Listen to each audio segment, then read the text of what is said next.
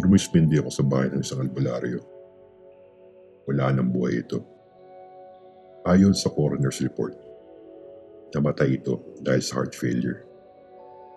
Bago kunin ng walang buhay na katawan ng albularyo, nakita ko pag nakadilat ang mata nito. Nakahawak yung dalawang dugo ang kamay niya sa kanyang ulo. Nakabuka yung bibig na parang tumatawa. Hawang basang-basa ng laway ang kanyang baba at pantaas. Parang nakaranas ng isang milagro na nagbigay sa kanya ng paano ba may nilalarawan ito. Yung tipon sa party ka na ng orgasm at bago ka labasan, bigla na lang minto ang oras. Tanda ka na, kaya alam mo na yon.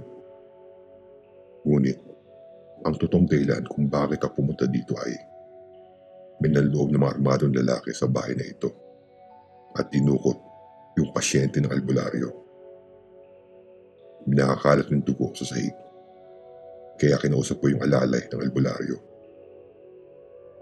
Sinabi niya na pasyente nila yung lalaking dinukot.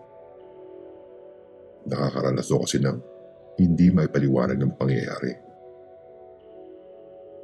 Naikwento pa nga ng lalaki na nagpatingin na raw ito sa doktor at nung walang nangyari at tumala pa ang kanyang sitwasyon, humingi ito ng tulong sa isang pari.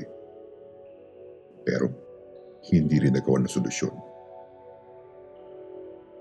Kaya suntok sa buwan kung masusolusyon daw ito ng albularyo.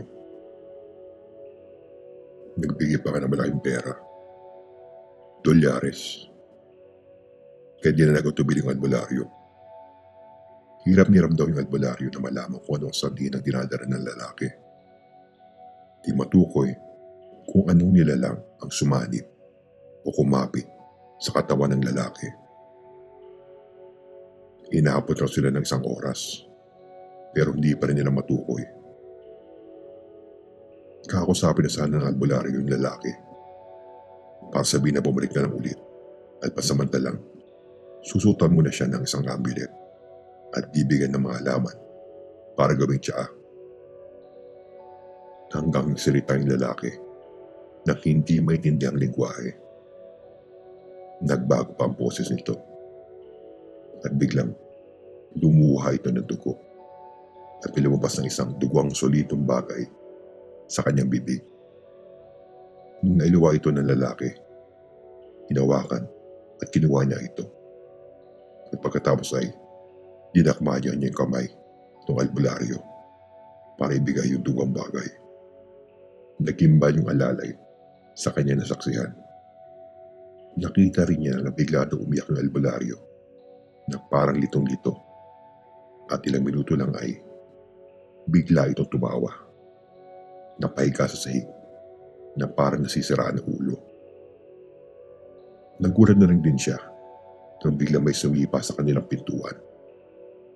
Mga armadong lalaki, yung mga pumasok. May tinurok na iringgilya sa lalaki at ang kumalma na. Dinukot nila ito at kinuha yung hawak na dugang bagay ng albularyo. Nakitim daw ng mga Amerikana yung mga lalaki. At tapasin din niya na may kasama silang panyagang pari dahil sa itsura at suot nito. Naiwan ng lalaki yung kanyang bag. Nung inusisa ang loob ng bag, napagalaman na isang American citizen yung lalaki base sa kanyang pasaporte. Maaari isang balikbayan na nagbabakasyon. May nakita rin isang notebook nagsilbing diary ng lalaki. Bago ko ibahaging nilalaman, nangyari itong insidenteng ito. Ilang taon na nakakalipas. Retirado na ako. At kasulukuyang nagpapagaling sa isang sakit na nakakahawa. Alam mo na kung ano yun. Nung inusisa ko nilalaman ng diary, maaari konektado itong sakit na ito sa isa sa masinulat ng lalaki. Mga pira-pirasong detalye na kung usisain mo ito mabuti, may kinalaman ito sa mga dinanas nating problema. At huwag naman sana mga posibleng pwede mangyari sa hinaharap. Sa tingin ko, itong dinadanas o dinanas natin kamakailan ay isang panimula lang sa malaking dilubyong haharapin natin. Ibig ko lang ipalam na hindi manghula ang nilalaman ng diary. Bagkus, mga sikretong hindi makakalain ang gagawin, ginagawa, o maaring gawin ng mga taong may malaking papel sa ating lipunan at buong mundo. At mga taong maihahalin tulad ko sa isang bomba na pagsuminti ng PC nito. Ipagdasal na lang natin na hindi matuloy yung dilubyong gagawin nila sa buong sangkatauhan. Hindi masyadong binigyan ng pansin yung nilalaman ng diary. Nung panahong, iniimbestiga namin yung pagdukot sa lalaki. Hanggang sa ngayon ay, hindi pa rin natatagpuan. Kaya cold case na ito. Ginamang basihan lang yung diary noon sa posibleng mental illness ng lalaki o pagiging paranoid, schizophrenic niya. May nakita rin kasi mga prescripted drugs sa loob ng bag. Nagka-interest ko nilalaman ng diary. At bago may lagay ito sa archives, nagawa ko ito ng mga photocopies at sikretong tinago ito. Dahil paratam kong there's something deep down the rabbit hole. Kahit nakakagimbal yung malilalaman, ayoko masabihan na isang paranoid o isang conspiracy theorist at para sa aking kaligtasan. May mga parte sa diary na hindi ko babanggitin at panatiliing mga sikreto at huwag nang buksan pa. Ito ang mga nilalaman ng diary na sinaling ko sa Tagalog.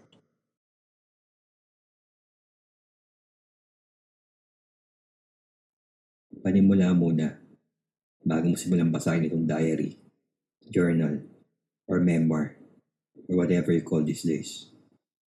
Nasimula kong gawin ilang araw na nakakalipas mula nung nakaranas ako ng hindi maipaliwanag na bagay. Isa akong atheist o yung taong nababase ang paniniwala sa siyensya o rasyonal na bagay. Pero mukhang mahati o tuluyang mabura na itong filosofiya ko. February 14. Kagagaling lang namin ng aking fiancé na si Heather sa isang restaurant sa Soho para sa aming Valentine's dinner. Pagkatapos nun ay dumiretso na kami sa aking apartment. After two rounds, di ko na malayan, nakatulog na ako. Nagising ako sa isang lugar na puro talahib. Lakad ako ng lakad. Pero di ko alam kung paano ako makakalabas. Hanggang may pumukaw na atensyon ko. Tumingala ako at minakita ko nila lang na nakalutang. May dalawang pares ang pakpak na parang sa isang kalapati. Apat ang muka. Isang muka ng tao. Leon, ibon, at isang hayop na hindi ako pamilyar. Nagsalita ito. Pero hindi ko maintindihan yung kanyang lingwahe. Lumapit ito sa akin at biniwelo yung isang pakpak at sinampal sa akin. Nagising ako. Pero ramdam ko pa rin sakit sa aking pisngi. Inakala ko noon na si Heather yung sumampal sa akin. Pero mahimping siya natutulog. February 15. Medyo puyat at normal naman ang araw. Pero may lalasang malansa o parang dugo sa bibig ko. Pero wala namang problema sa ngipin at gilagit ko.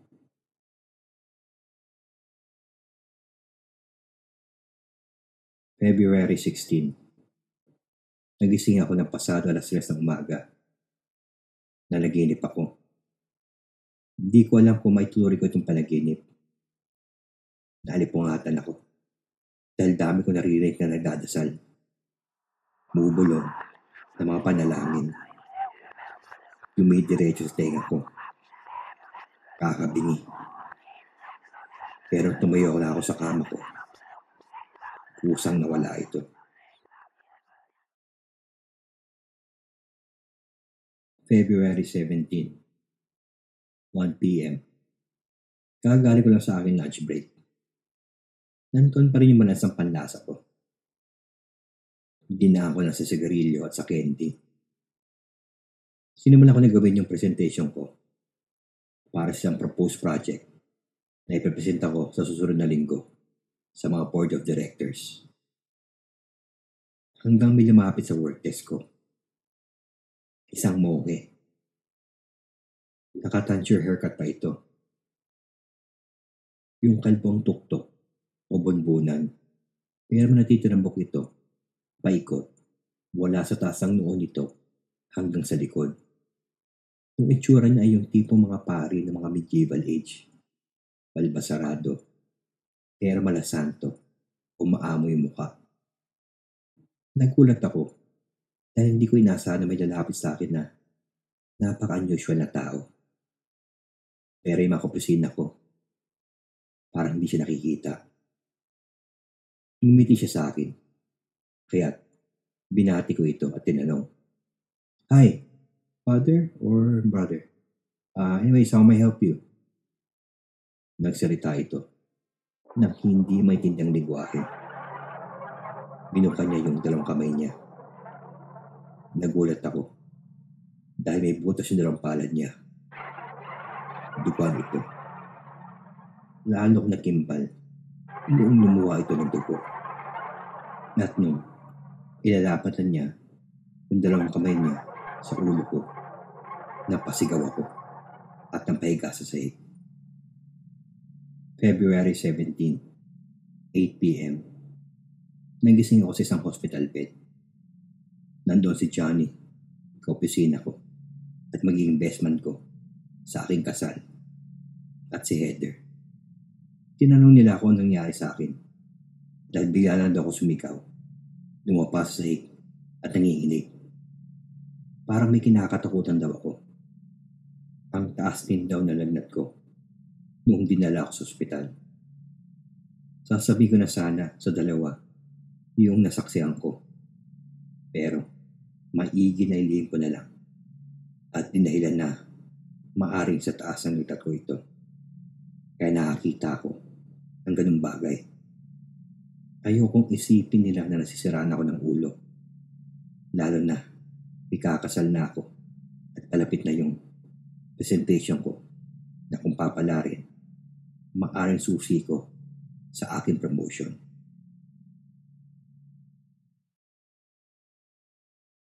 February 19. Kagaling ko lang na sick leave. Kailangang pumasok para di ako lagi ng oras sa paggawa ng presentation ko. Alas stress ng hapon, biglang sumakit ang ulo ko. Nilapitan ako ni Claire, kaopisina ko.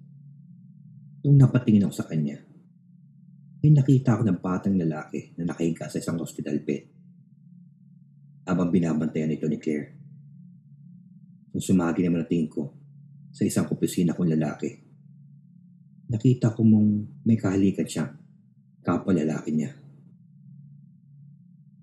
Lumapit din sa akin si Robert, yung ka-department ko. At nung saktong hawakan niya ako para kamustahin. Nag-iba ulit ng paligid at may pumasok sa utak ko. Nandoon siya sa loob ng opisina ng boss ko kinakausap niya ito tungkol sa project na ginagawa ko. Puro negatibo at paninira sa akin ang sinasabi niya sa boss ko.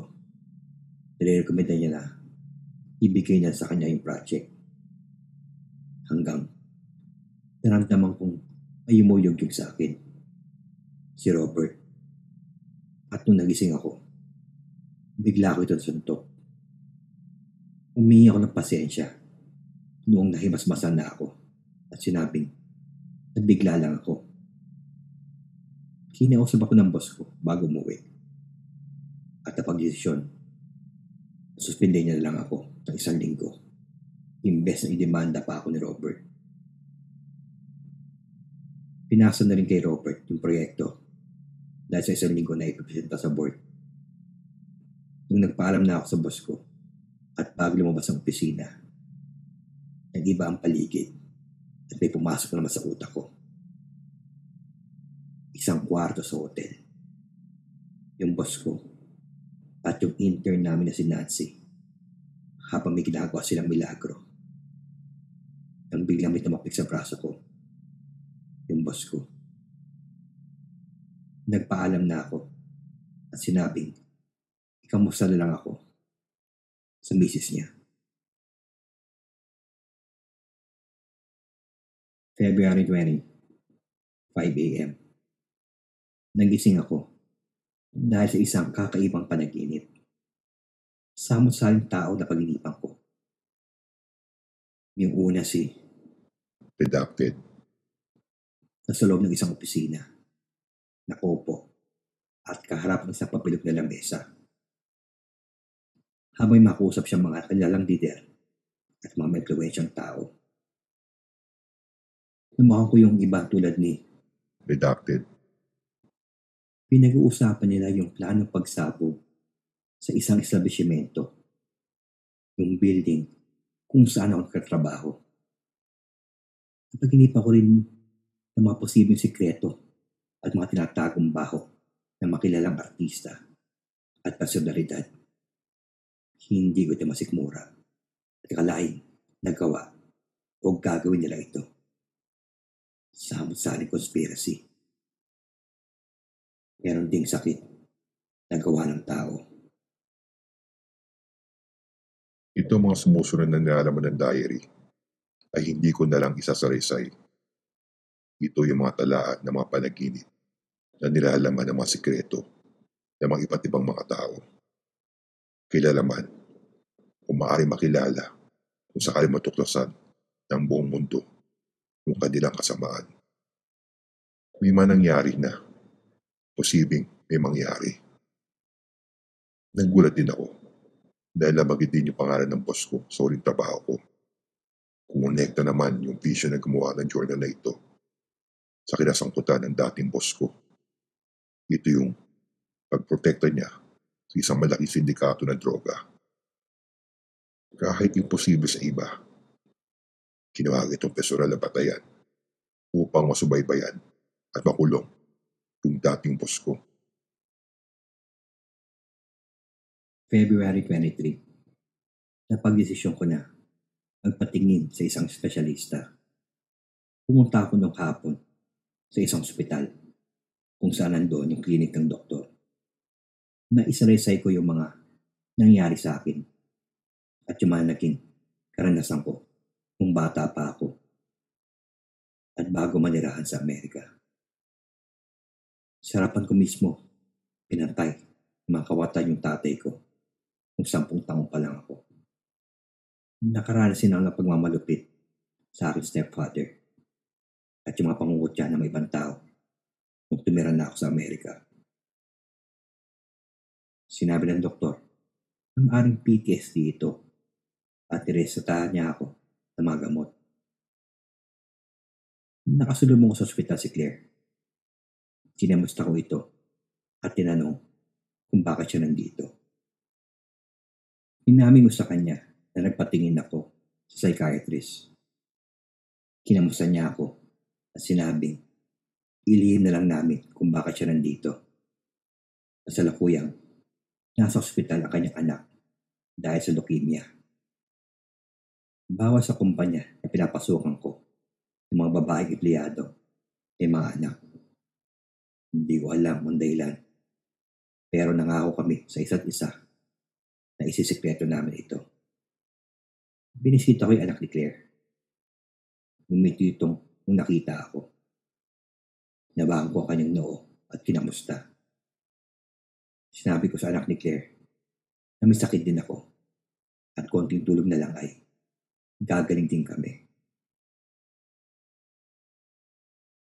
February 26. Mukhang gumana naman yung gamot at nakatulog ako na mahimbing ng dalawang araw.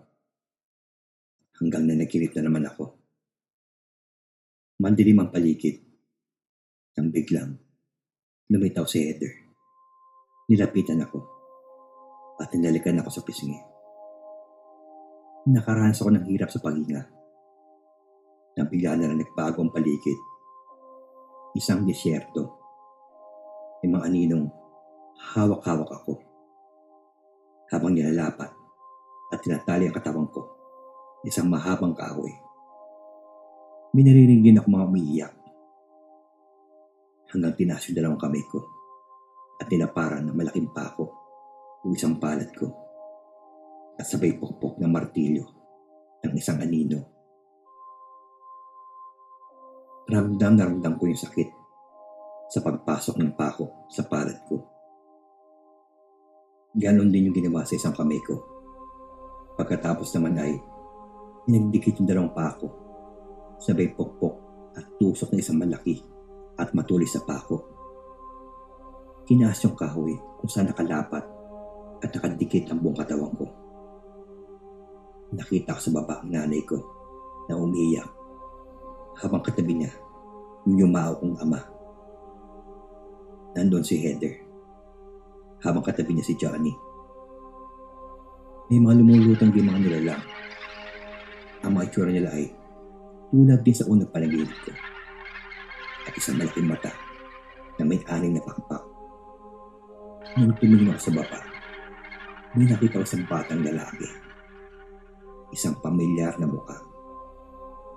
Ako ito, nung bago mamatay ang tatay ko. Lumutang ito at tumarap sa akin. Ngumiti at nagsalita ito. Di ko maintindihan ang kanyang lingwahe at bawat bigkas niya ay parang matulis na bagay na tumutusok sa magkabilang tenga ko. Nagising ako habang hinahabol ko ang aking hininga. Nagulat ako nung nakita kong puro dugo yung kama ko. Mga dugong nanggagaling sa palad ko at sa aking mga paa. Di bigla rin bumara sa lalamunan ko. Hindi ako makahinga. Nung inulawa ko ito, isa itong tugong laman. Nahulog ako sa kama ko at kusa akong lumuhod sa sahig nang parang may nagpapagalaw sa akin. Tumaas yung dalawang kamay ko at lumigon yung ulo ko sa itaas. At may isang nilalang na nagpakita. Hirap na hirap akong ilarawan ang itsura nito. Walang salita sa diksyonaryo na pwedeng gamitin upang isalarawan ang nilalang. May mga likadong ding tumutulo sa mata ko nang pumatak ito sa sahig. Napag-alaman ko na tugo ito.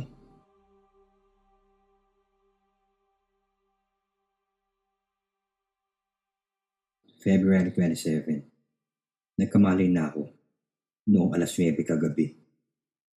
Nakahiga ako sa sahig. Pero wala namang bakas ng dugo sa sahig at kakama ko. Hanggang napansin ko na may marka o sugat, yung palad at mga paa ko. Sandamukal din yung mga voice messages sa akin telepono. Galing lahat kay Heather at Johnny. Pero sila nag-aalala sa akin at nakiusap na mag-return call ako. Tinawagan ko yung dalawa at sinabing maayos naman ako. Pumunta rin ako sa simbahan para mapasakali at sa tingin ko hindi na ako gagaling sa pamamagitan ng siyensya o rasyonal na pamamaraan. Rinig na rinig ko din mga taintim na dasal ng mga tao sa loob ng simbahan. Pagkatapos ng misa, nilapit ako yung pari. At dahil binanyagan naman ako bilang katoliko, nangumpisal muna ako. Naikwento sa kanya yung mga hindi may paliwanag na bagay na nangyari sa akin. At tinanong kung posibleng samiban ako at kung may marirekomenda siyang pari na kaya magsagawa ng exorcism. Sinabi ng pari na kakaiba yung nararanasan ko kumpara sa mga taong lehitimo na sangiban. May mga pinakita rin siyang mga litrato sa akin. Yung nararanasan ko ay maaaring tulad sa mga naranasan ng mga naging ganap na santo.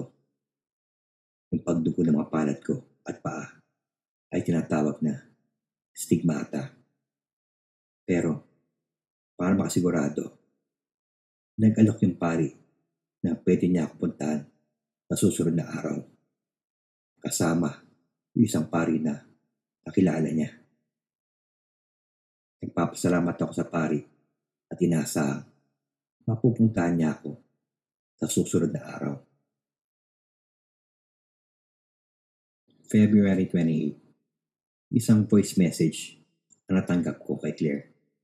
Kinamusta ako nang biglang umiyak ito. Natutuwa siya na isa-isang mirakulo. Gumaling anak niya at nagpapasalamat siya sa akin. Natuwa ako pero nagtataka ako kung bakit siya nagpapasalamat sa akin. Sinabi daw ng kanyang anak na isa akong angkel at ako daw ang nagpagaling sa kanya.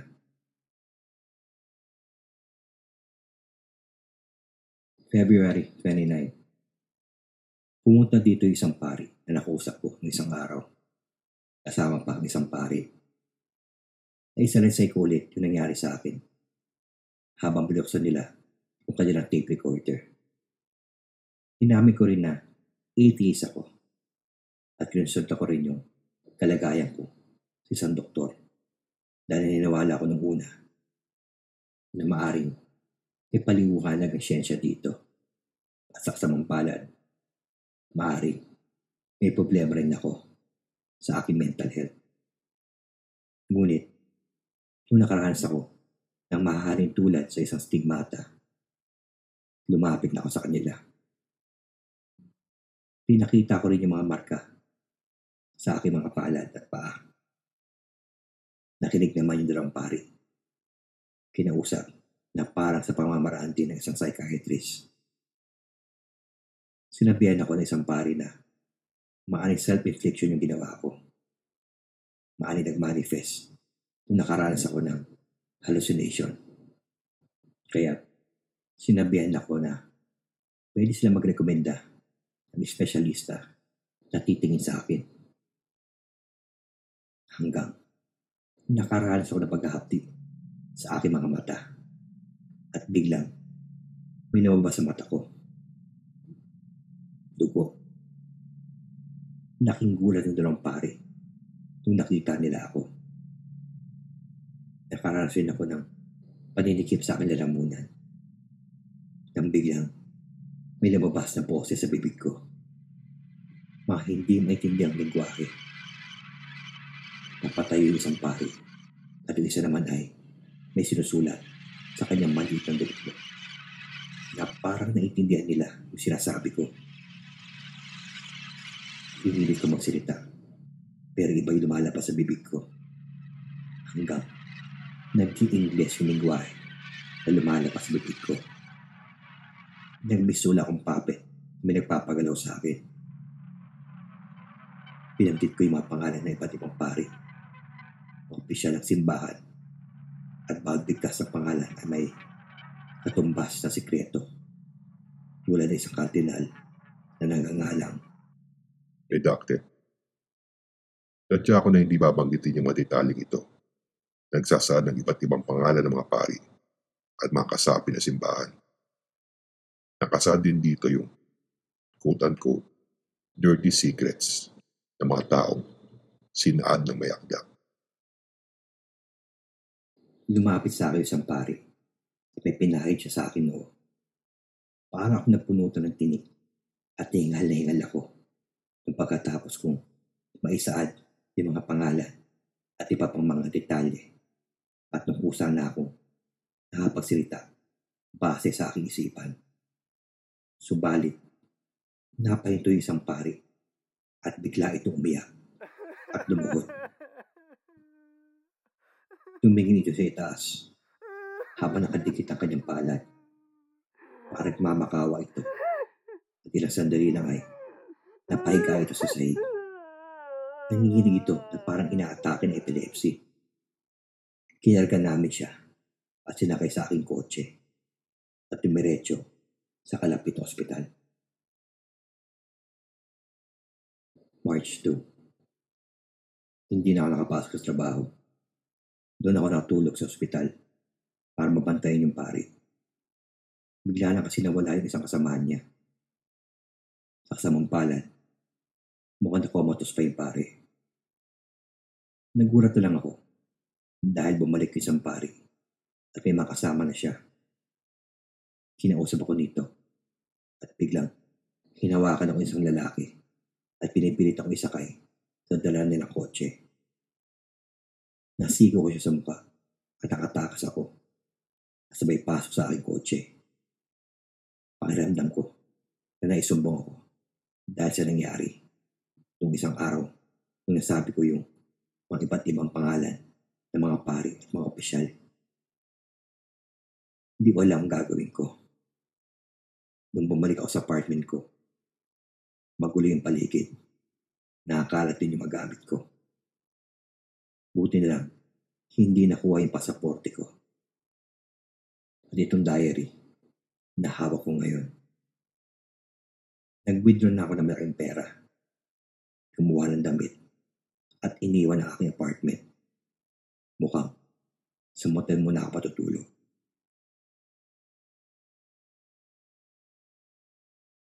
March 4. Nakaranas na naman ako ng stigmata kahapon at mukhang hindi na panaginip ito o hallucination. Puro duwa nga yung cobre kama at kumot ang higaan ko. Nakabili rin ako ng ticket papunta Pilipinas at mamayang gabi na alis ko. Maaring sa probinsya mo na ako maninirahan dahil alam kong marami naghahanap sa akin kung sino makabasa na aking diary at kung wala pang sunod kasulatan mula sa araw na ito. Ipagdasal mo na lang ako. Ingatan mo itong diary. Postscript. Tinawagan ko si Heather para kamustahin. Nagalit siya sa akin at tinanong kung nasaan ako. Nabanggit rin niya na may mga pumunta sa bahay niya. Mga nakapormal na lalaki at may mga pari. Nung sinabi na ilang araw na kami hindi nagkikita, bigla na silang umalis. Sinabi sa akin ni Heather na baka gusto na tumakas sa aming kasal. Nung tutugon na ako sa kanya, bigla akong may nakitang pangyayari. Isang pangyayari pumasok sa aking utak. Isang vision. Si Heather at Johnny. Hindi ko inaasang sikreto ng babaeng papakasalan ko sana at no matalik kong kaibigan. Hindi na ako tumugon kay Heather at pinaba ko na lang yung telepono.